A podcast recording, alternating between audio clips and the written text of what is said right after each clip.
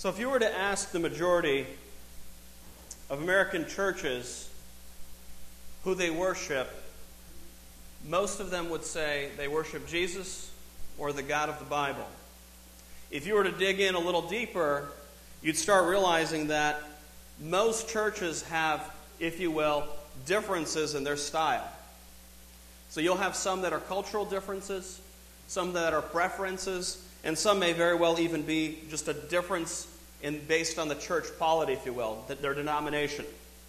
The reason why many churches operate this way is because they've always done it that way. Most churches operate a certain way because they've done it a certain way. In digging into the personal lives of members, each church will probably look differently than another. But what becomes even more evident is the difference in what leadership and members view worship to be in most churches. In fact, the Barna study discovered that among the key worship issues in the church, going adults and Protestant senior pastors, that they do not share a common perception of what the most important outcome of worship is. Congregants were most likely to understand worship as activity undertaken for their personal benefit. 47% said that. While senior pastors described the purpose of worship as connecting with God, around 41%, or experiencing His presence, the other 30%. Only three of 10 church going adults, 29%, indicated that they view worship as something that is focused primarily on God. One out of every five attenders admitted that they had no idea what the most important outcome of worship is. You see, it's really sad that when we come to worship God, we don't even know what we're doing. It's a travesty in the church that we attend weekly on Sunday, systematically, every week, and we don't even know what we're doing. We don't even know why we're there. We don't even know what the standard of worship is. One author made this statement, and this is an actually, actually a non believer who, a few weeks before he committed suicide, said this. Listen to these words. says, Everybody worships. The only choice we get is what to worship. And the compelling reason for maybe choosing some sort of God or spiritual type thing to worship is that pretty much anything else you worship will eat you alive. If you worship money and things, if they are where you tap real meaning in life, then you will never have enough. Never feel you have enough. Worship your body and beauty and sexual lure, and you will always feel ugly. And when time and age start showing, you will die a million deaths before they finally grieve you. Worship power, you will end up feeling weak and afraid. And you will need even more power over others to numb you to your own fear. Worship your intellect, being seen as smart. You will end up feeling stupid, a fraud, always on the verge of being found out. But the insidious thing about these forms of worship is they're unconscious, they are default settings. This is David Foster Wallace, a few weeks before he ended up committing suicide. The real issue here for the church is the same issue that the nation of Israel experienced. What is worship? What does it look like? And do we have it right? You see, most of us today will not outright deny the God of the Bible. We will not outright deny Christ. But what tends to happen is a word we call syncretism. It's a mixing of who Christ is and the God of the Bible is with some other religious system. In fact, what is syncretism? The blending or mixing of two or more religious systems of thought. Now, you may be saying, I go to Sovereign Grace Church. That's just not me. That doesn't exclude you. That doesn't exclude you. This is a statement that every one of us should be aware of. We have this proclivity. Every one of us has this proclivity. And as we work through the text this morning, you're going to see that just because you're around solid teaching does not make you immune. Just because you see God working does not make you immune. Just because you know how He's worked in the past does not make you immune today. If you have your Bibles turned to Exodus chapter 32, Exodus chapter 32. And as we open up this chapter, we're going to see some very important things in regards to worship. You see, the nation of Israel is not the only one that messed up their perspective of worship. You and I have the same tendency and proclivity that they do. In fact, I would argue that we have an easier chance to fall into this than even they did. There's this thing called Google and the internet. And a lot of Christians do searches based on things they're not sure of. And when they do those searches, they click on a link that many times is not accurate rendition of what the scripture says. It's the Word of God mixed with some philosophy of man, or another worldview, or another religious system. And that Christian brings that into the church and then says, I'm worshiping God the way He intends because I experienced something. Experience does not, does not qualify proper worship because everybody's experience is different. And if we're going to go off of experience, then who's to say your experience is the correct one and mine isn't? You see, this is why it's important to go to the Word of God for our standard and not come up with it ourselves. Because it's very easy to do so. That's why a lot of churches have their opinions, have their stances, but ultimately the standard is God's Word. The standard is not what someone's preference is or opinion. The standard is what is God's opinion, what is God's standard. We're going to look at a few different things. Number one, the false deity, verses 1 through 4. Number two, the dangerous practice, verses 5 through 6. Number three, the quick corruption, verses 7 through 8. Number four, the pleading for mercy, verses 9 through 14. Number five, the divine instruction, verses 15 through 16. Number six, the misunderstanding, verses 17 through 18. And number seven, the judgment, verses 19 through 35. Number one, the false deity. If you look in your Bible, you'll see that verses 1 through 4, here's what happens. Now, when the people saw that Moses delayed coming down from the mountain, remember, Moses went up to get the law from the Lord. The people gathered together to Aaron and said to him, Come, make us gods that shall go before us. For as for this Moses, the man who brought us up out of the land of Egypt, we do not know what has become of him.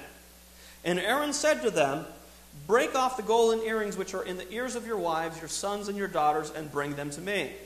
So all the people broke off the golden earrings which were in their ears and brought them to Aaron. And he received the gold from their hand, and he fashioned it with an engraving tool and made a molded calf. They were desperate because their leader was gone. They were desperate because Moses was not around. And because someone has seen the mighty works of God, does not protect them from false worship. Guess who Moses' right hand man was during all the plagues of Egypt? Aaron. You think Aaron doesn't know who God is? You think Aaron's not familiar with the, the type of God he is to worship? Oh, he's very familiar. Guess who gets to guess who participates with the rest of the people here? Believer, just because you've been in the church for a long time does not negate you from falling into this trap. Do not believe the lie that you're immune. There's no vaccination for false worship. Okay? There's only one thing that'll keep you from that, from that error is getting into the Word of God. And when you and I get away from the Word of God, the proclivity for false worship is much higher. Much higher. In fact, they designed their own God from some of the most valuable things they had he asked them to bring gold. Gold is a precious thing. So they decided hey, we're going to replace Jehovah with this image. And here's what's interesting they gave their self created God the credit for what Jehovah did. They conjured up this God themselves and then gave the calf the credit for leading them out of Egypt. You and I read this and go, that's just foolishness. How? How could they do something like that? I'll tell you how. It's very easy when you're not worshiping consistently and asking the Lord for instruction, and when the leader's not around, to fall into big traps. Spiritual leadership in the church matters. It absolutely does. But that's one of the reasons why you need your own time with God. What do you do when you're not here on Sunday? What do you hear? What are you doing when you're not around the Word? What do you do when you only open the Word for Sunday morning and wonder why the week went the way it did? Oh, you come back for the recharge after you're depleted to zero. But here's the question Are you coming back to worship God the way He wants to be worshiped? Or are you coming in presenting just as I am, even though God doesn't want you to stay the way you are? God wants to take us just as we are, but He doesn't keep us that way. Most churches think that that's like some really neat thing to do. Casual dress. It's totally fine. God will take it any way you want. God doesn't keep you that way. It's the whole point of sanctification. If you know any scripture, God does not keep you where you are. That is not his goal. You should not have the same habits you had 10 years ago, believer. You should be more consistent in your walk with God, not less consistent. You should be more in the Word, not less. You should pray more, not less. What happened? We bought into the world's philosophy. It's really not a big deal, you know. And then, then the, the obvious, well, whatever the people are doing, I'm going to start doing. Look, your standard is not somebody else in this church. It just isn't. I mean, of all people, Aaron should have known better. He was the mouthpiece for Moses. Of all people, Aaron should have known better. But Aaron encourages this mess. Is the God you worship the one that's revealed in the Word of God? Is the God you worship the one that's revealed in the Word of God? You see, the God you and I may worship may be nothing more than a self made, masqueraded in spiritual language God that we conjured up.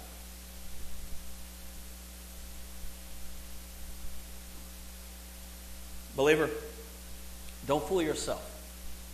Just because you have a picture of Jesus on the wall does not mean that you're worshiping the same Jesus.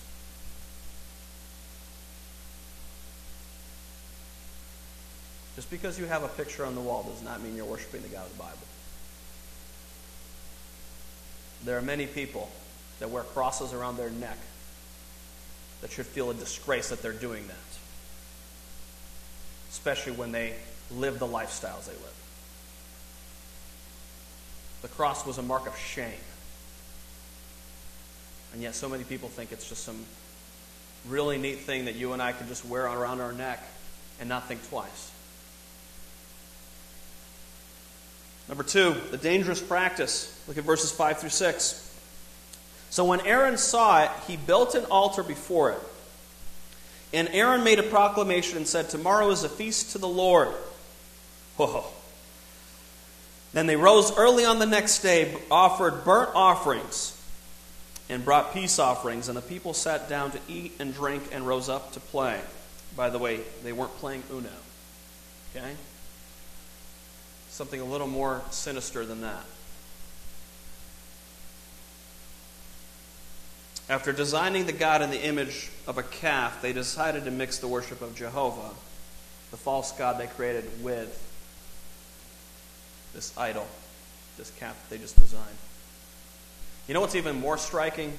Is that they actually offered sacrifices and mixed the worship of Jehovah with this false God that they just conjured up.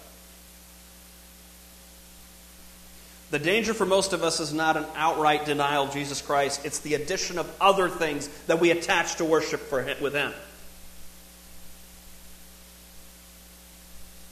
God will not share his glory with anybody else. Period. And yet, so many people share worship of God with other things they attach to that. Case in point, here are some examples in case you're going, well, what do you mean? What are you talking about? Instead of relying on the Lord to work in our lives, what if we swapped scriptural reading for positive thinking? I don't think the church has ever done that, right? Just need to be more positive garbage is from the pit of hell. You know what's positive? You're on your way to hell apart from Christ. That's what's positive. You know what's positive? It's only grace that saves you. You've got nothing to offer in and of yourself. And see, this is the garbage that Christianity buys into all the time. Just think more positively, better thoughts. We just put some headphones on, tune out the noise. You want to tell me your worship's not going to be messed up? You're mixing secular authors with Scripture and saying it's the same thing. It's not. It's not even close to the same thing. I'm not saying you shouldn't read other authors. You need a good balance. You need to understand what other people in the world are writing. But you need to be careful that you're not letting that influence your worship. And sadly, a lot of Christians don't realize that a lot of the book studies that they do is filled with garbage from New Age philosophy, mystical writings, all sorts of stuff that belongs out there, not in the church. But they have this nice quote here in the Bible. You see that? That was a verse. That was a really good verse. They put, oh, I can do all things through Christ. But how did they apply it? What was the context? Here's another one giving other authors more authority in our worship of Christ. We almost replace authors with Christ. What do I mean by that? It's like they're, they're, they're our go between between God and us. I got to go through that author. That author knows God better than I do, so I'm going to read them, and they're going to help me worship God. You have one mediator between you and God. That's Jesus Christ. I don't care who the preacher is, they are not the mediator. You see, that's the problem with a lot of Christians. I can't worship unless I have this author. Oh, I love how they put it. You're right, they may put it well. But they should be attracting you to Christ, not to them. Here's another one. In fact, Paul actually made a statement, I believe, in Corinthians. We talked about this before. We're just mere men. We're nothing special. We're just mere men. Why are you elevating us the status of God? We're not. Third one, giving credence to how Jesus makes us feel rather than trying to grasp more of who he is. I'm going to park here for a second. I want you to hear me out. Okay? If our version of Jesus Christ is purely sentimental, then judgment and discipline in our life will make no sense. If your idea of who Jesus is is always a sentimental feeling, you will not understand discipline. You will not understand judgment. Because you're constantly going to go, the Lord is for me, everything's fine. We constantly play mind games with ourselves if we view Jesus that way. And that's one of the reasons why when you and I fall into sin, what we want is a good sentimental feeling rather than the Word of God to convict us. We need someone to tell, tell us we're okay. Look, believer, you need to learn how to balance some truths in the Word of God. And you're, some of us are really heavy on, man, I feel terrible. God's going to come and discipline me really bad. And then the other side of us, others, others in the church, they go to extreme sentimental mentality. Oh, the Lord is always for me. Everything's perfectly fine. No, it's not. There's discipline coming, and it already is here. And no warm feeling is going to take that away. And you need to be able to deal in both of those realms. You're going to swing one way or the other in this church. Realize which one you are. I tend to be the one that's like, oh man, God's going to come and get me now. You know? You might be the other one. God's so for me. Isn't it wonderful? Okay. right. And then you look at people like me, but no condemnation Jesus Christ. You're right. There is no condemnation for those that are in Christ Jesus who walk in the Spirit. Right? So, number three, the quick, the quick corruption, verses 7 and 8. Look at this.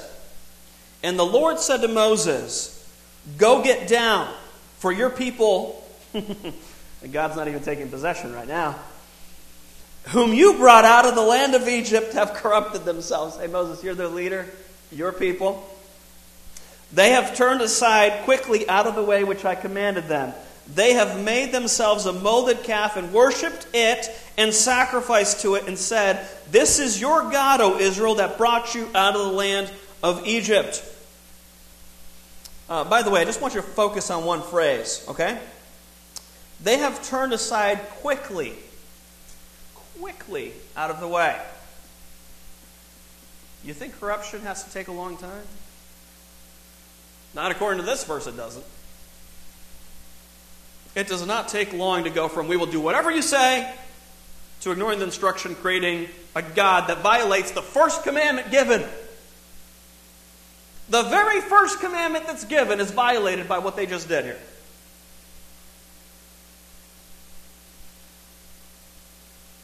You should not live a faithful life to Christ based on spiritual leaders you wait to guide you. You should follow the instructions already laid out in the Word. You shouldn't wait for a sermon on Sunday to walk with God. You should be walking with Him.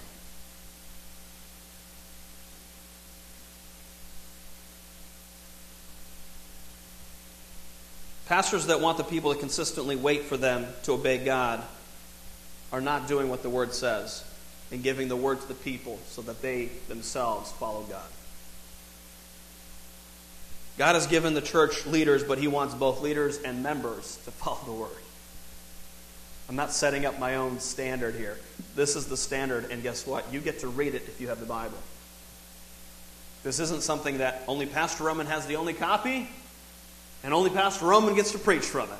You have your own copy at home. The question is, how much are you reading it? Here's what's interesting, though. If you go to Deuteronomy, you know what, what God actually refers to this idolatry or false worship as? He actually refers to this as demon worship. Listen to this verse. These verses actually. They provoked him to jealousy with foreign gods, with abominations, they provoked him to anger. They sacrificed to demons, not to God. To gods they did not know, to new gods, new arrivals that your fathers did not fear.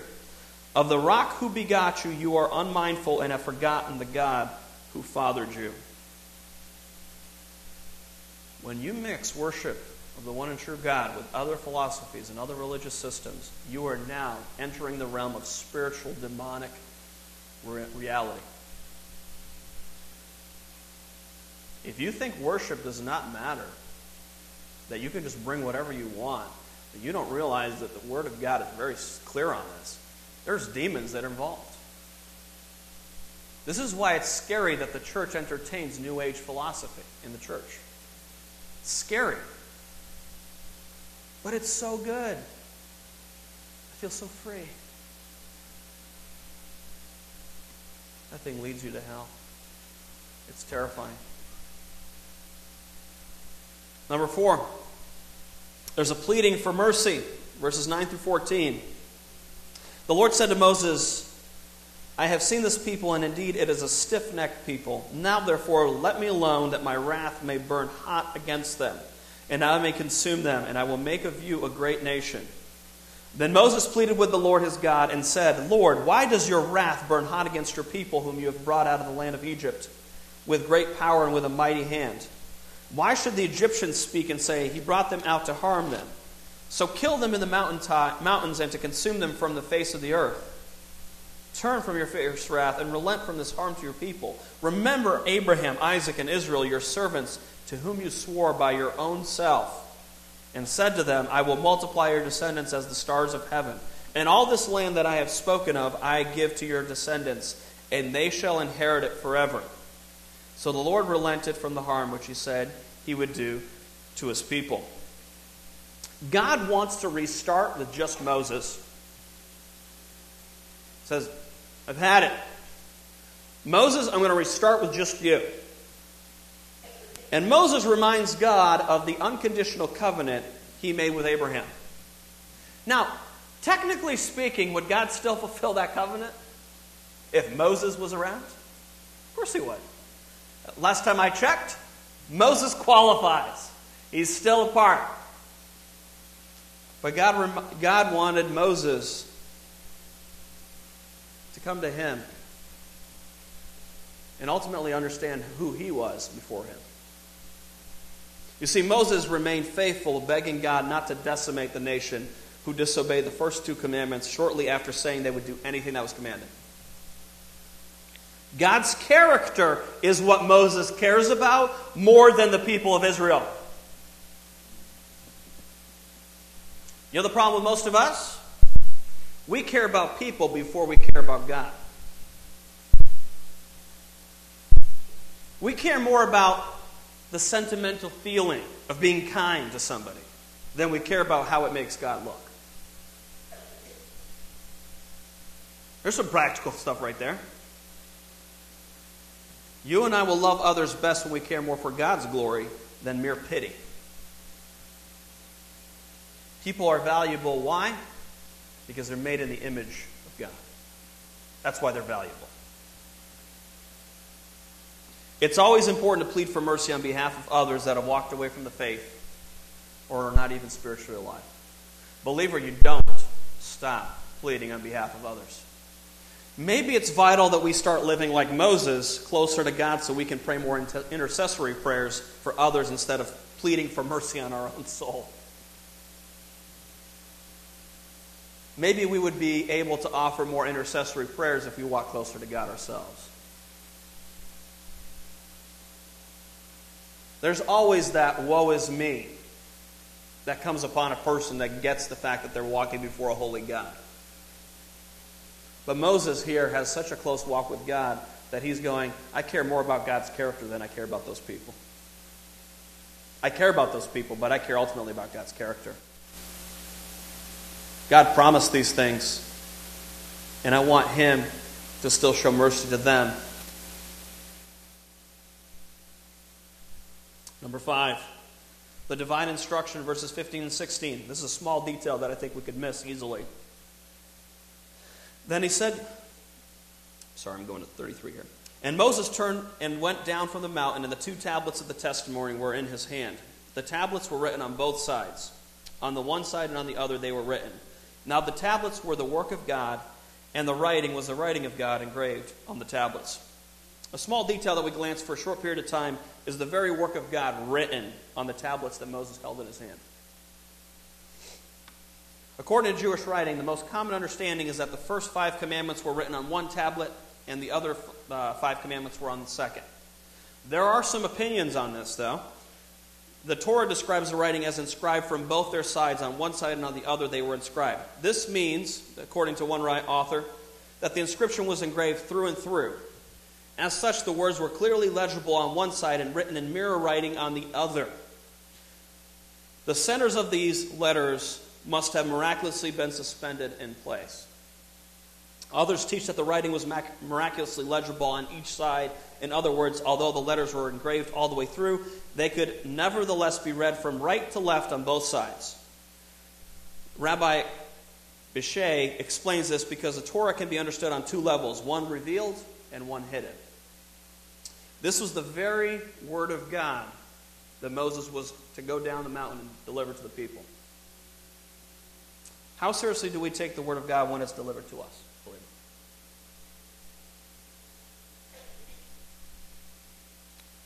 Do you take the Word of God lightly when it's delivered to you and me? Or do we only take parts of the Word that we are most comfortable with? I like that verse. That's a really good verse. Not this one so much. I thought of starting a uh, Facebook post on Mondays. I probably shouldn't do it. On verses that would never show up on K-Love. Probably shouldn't do that. But, you know, it's stunning how many things how many things we ignore in Scripture because we don't like them. You realize that the Ten Commandments have so much on them to continually chew over that you still won't grasp the full meaning for a long time? And there are things written right in the Decalogue that are pretty big warning statements. So it's important.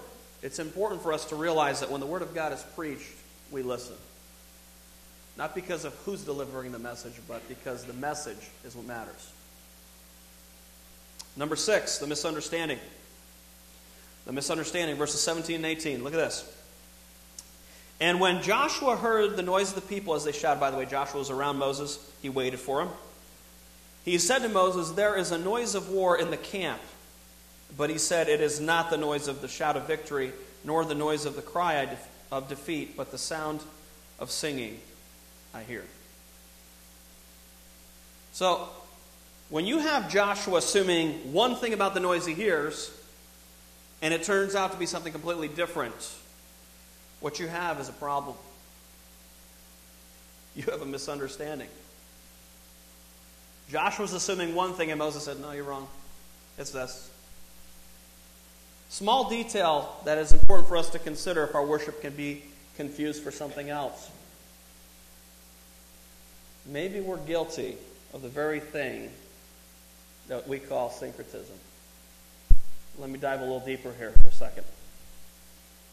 If our church worship can be confused for, follow, for following maybe some of these patterns, maybe we can be guilty. Okay? Here's one motivational speech versus biblical instruction. If a church wants to tell its congregation how God is always for them, it's always positive, there's nothing bad that could ever happen, we're not worshiping the same God.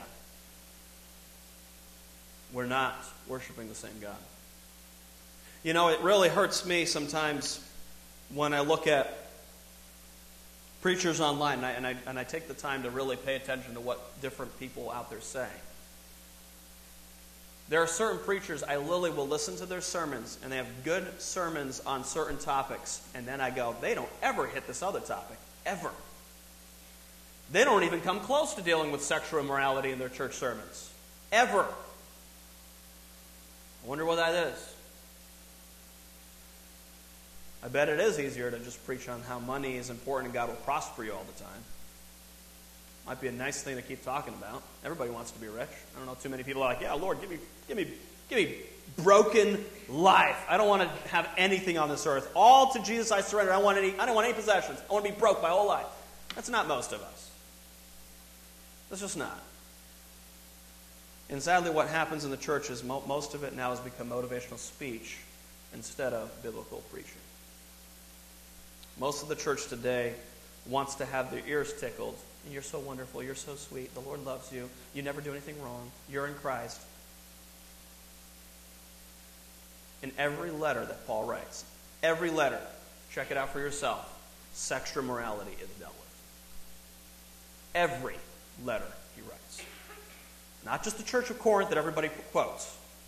Every letter he writes, that topic is mentioned. Here's another one.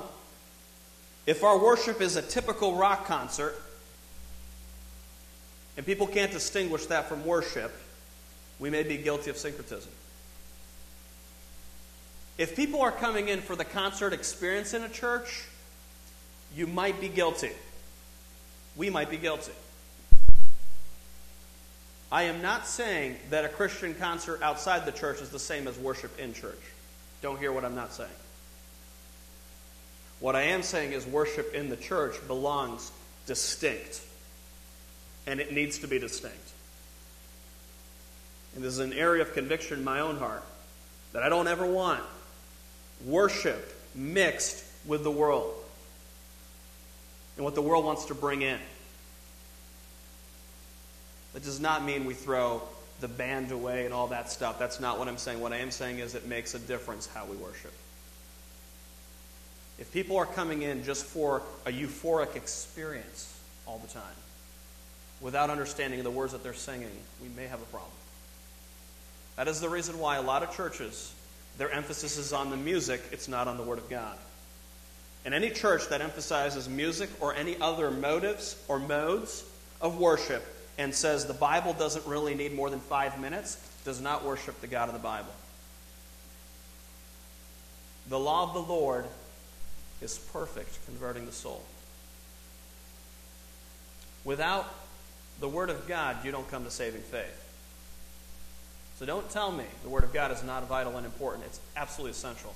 And the churches that don't give the Word of God to their people, shame on them. God's going to deal with that. But we need to be aware in our church what we're doing. Here's another one a social club versus a church that edifies and admonishes one another in the Word. Look, you and I can talk sports all day, but if that's all we're doing in church, we're nothing more than a social club. We're nothing more than a social club. If Pats is all we talk about in this church, we are nothing more than a social club. The Word needs to be a priority. It needs to be a priority. The church was created to bring people that are lost to saving faith and then disciple them up to then lead someone else. The church was, church was not designed to be some exclusive club where you just have fun and hang out. The church was designed to help those that are broken and in sin find restoration in Christ. And if all we are is a social club, we're not doing God the right worship that He deserves. We need to be able to hold the tension, church, of being declared holy and accepted in the beloved and a sinner still saved by grace. You need to be able to hold that tension, believer. If you can't hold that tension, you're going to constantly get out of whack. Because you're going to give yourself passes when you don't need to, or you're going to dip into depression you can't get out of. You need to be able to hold that tension, brother and sister. You do.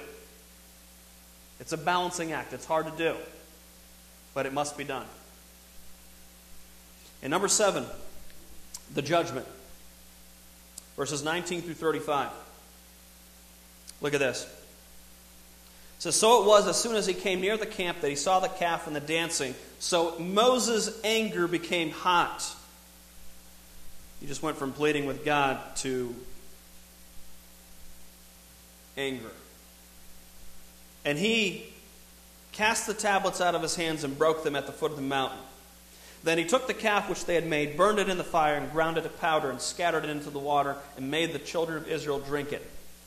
And Moses said to Aaron, What did this people do to you that you have brought so great a sin upon them? I want to make sure we, we get a couple things clear here. Moses went from pleading to God for the people of God to getting angry with the people because of what they had done. This is a righteous indignation that Moses has here. You guys remember when Jesus goes to the temple? And it just absolutely aggravated him. That that became the shopping mall, if you will, instead of proper worship. This is a righteous indignation that Moses has here. In fact, if you're reading through the Old Testament, you should be able to start seeing some links between Moses and Christ. Some really amazing things. 40 days and 40 nights, fasting. Guess what Jesus does? Just a couple things out there that you, I don't, I don't know if you've paid attention to see something. It's really interesting, especially when the writer of Hebrews says Jesus is the better Moses. Moses burns up the calf. It's interesting. Look at verse number 20 again. He burns up the calf and threw it into the water, making the people drink it. I wondered how that all went down. I was trying to picture that in my head when I read this. All right, let's burn this. In the water. Line up. I don't know. You know, I don't know how it went down. I'm just trying to picture it in my head. How does Moses make two million people drink this stuff? Or approximately. We don't know for sure. Moses confronts his brother Aaron, his co leader, if you will, right? Asking how he was pressured that he would cave in so much. Look at verse 21. He goes, why did this people do to you? What did this people do to you that you have brought so great a sin upon them? Like, Aaron, what were you doing? Like, what did they do to you? Like, did they threaten you here? Aaron, I love Aaron's response. It's one of the most humorous responses I think I'll ever find in Scripture. Aaron blames the people for being evil. Look at what he says. Look at this. This is amazing. And Aaron said, Do not let the anger of my Lord become hot though he already saw it, Moses pretty ticked already. You know the people that they are set on evil. Look at this blame game, huh? You know how they are. I couldn't help it. For they said to me, Make us gods that shall go before us. As for this Moses, the man who brought us out of the land of Egypt, we do not know what has become of him. And I said to them, Whoever has any gold, let them break it off. So they gave it to me, and I cast it into the fire, and then the most miraculous thing ever happened, and this calf came out. Like, do you believe in miracles? This is an ultimate here, Aaron. Like, I didn't fashion anything. It just came out. Boom, look at that. Perfect cat. What a sick joke.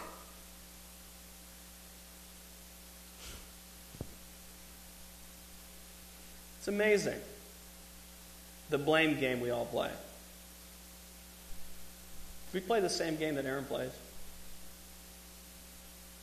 Our church isn't loving because other people aren't loving. Our church doesn't worship God the way we ought to because other people aren't worshiping the way they ought to. I've been in the church for so many years, it must be okay. It's the way we've always done it. I mean, it's, it's, it's stunning that Aaron has the audacity to earlier in the chapter design the calf and then pull himself away from that equation entirely and say, well, I threw it in the fire and it came out. Believer, don't tell me you don't do that with sin. Oh, we do. It wasn't really me, it was my coworker. The earliest thing in Genesis was the wife that you gave me, Lord. Adam's blame game. She gave to me and I ate. It's her fault. What does the woman do? It's not her fault either, it's the serpent's fault. You see, the longer you and I are blaming everybody else in the church, the longer it takes for God to finally do something in our church that we can reach somebody else. The more you and I blame one another, the longer it'll take for God to break through in this church and for us to reach our community. Don't blame everybody else.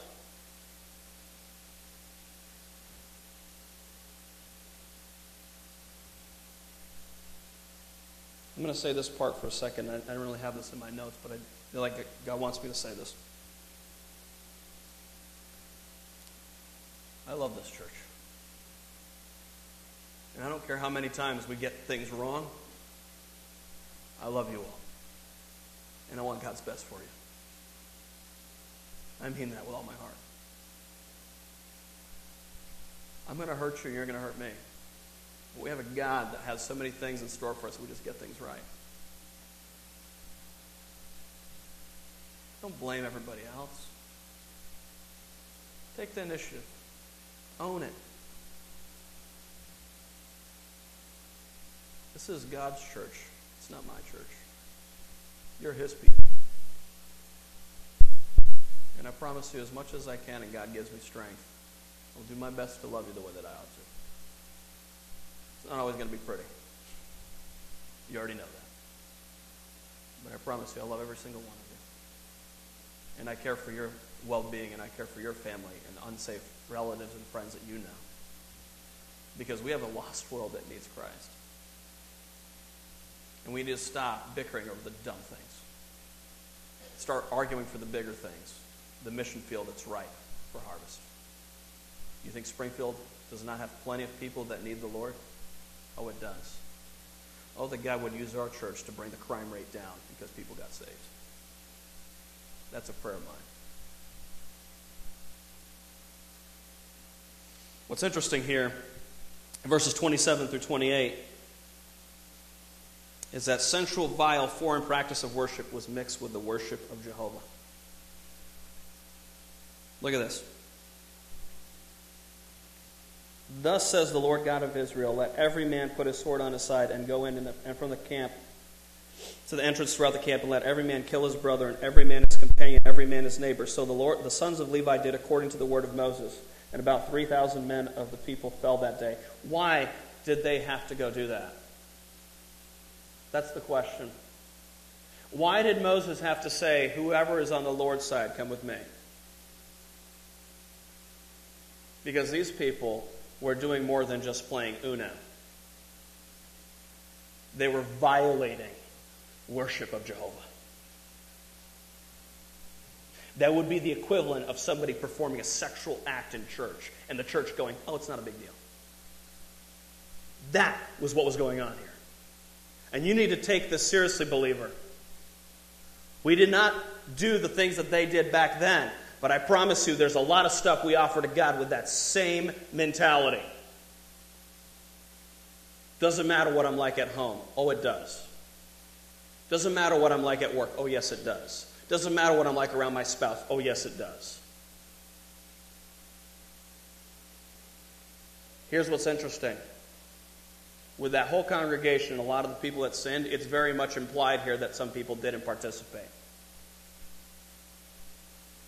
Just because the majority of people were doing this does not mean that the sons of Levi were doing this as well. They joined Moses. These are things that God had forbidden, and God executed judgment quickly. This is the reason why it's difficult for the world to understand a lot of the Old Testament. They don't understand all the practices these people were doing. When people are literally offering their children to Moloch and burning to a false God, and we're stunned that Israel went in and conquered them? Don't paint a picture of God that's inaccurate, brother or sister. God is a loving God, but He's a just God as well. There are a lot of people that will have real agony one day for the things they've done in America when it comes to abortion. Those days, I would not want to be them. And I'm not talking about here in this country, but I'm talking when they stand before God and they have to give an account for what they've done.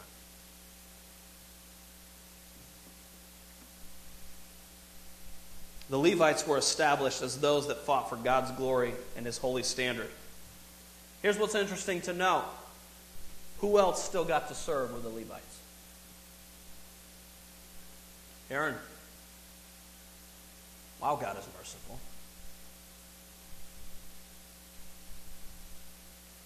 Aaron participated, and God extended mercy to him. It's amazing. Aaron made the calf but didn't participate. It seemed like he kind of played the middle ground as much as he could. They wanted it. I told them to give me the gold. Here's this calf. Believer, you got to pick a side. You're on the Lord's side or you're not.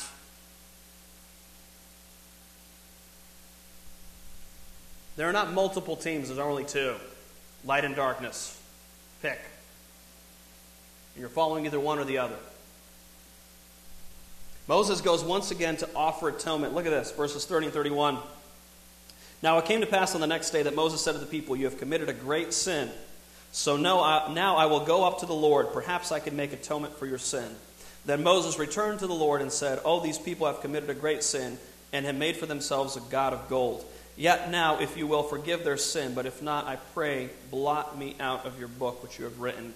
Moses still pleads for these people after all of this. You and I can beg and plead for forgiveness for others, but ultimately look at what happens here. In verse 33, the Lord said to Moses, Whoever has sinned against me, I will blot him out of my book. Now, therefore, go, lead the people to the place which I have spoken to you. Behold, my angel shall go before you. Nevertheless, in the day when I visit for punishment, I will visit punishment upon them for their sin. So the Lord plagued the people because of what they did with the calf, which Aaron made. By the way, for emphasis, Aaron made. Sorry, Aaron, you don't get away with it. Scripture wrote, recorded, you made it. You and I can beg and plead on others' behalf, but ultimately each person is responsible for their own sin and the punishment and discipline that goes along with it. There were other consequences that still followed this incident, as that, that's clearly revealed in verse 35. So we read earlier for Bible reading Hebrews chapter 3. Let's go there really quick and we'll finish this morning. Hebrews chapter 3.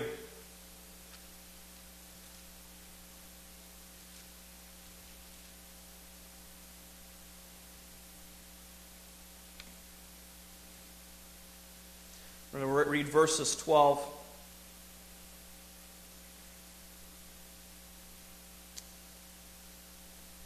Beware, brethren, lest there be in any of you an evil heart of unbelief and departing from the living God.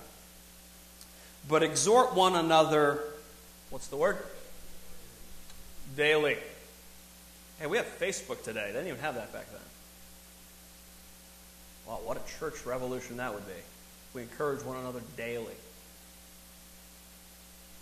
It's easier today than it's ever been. And yet we're more separate from people than we've ever been. Stunning, huh?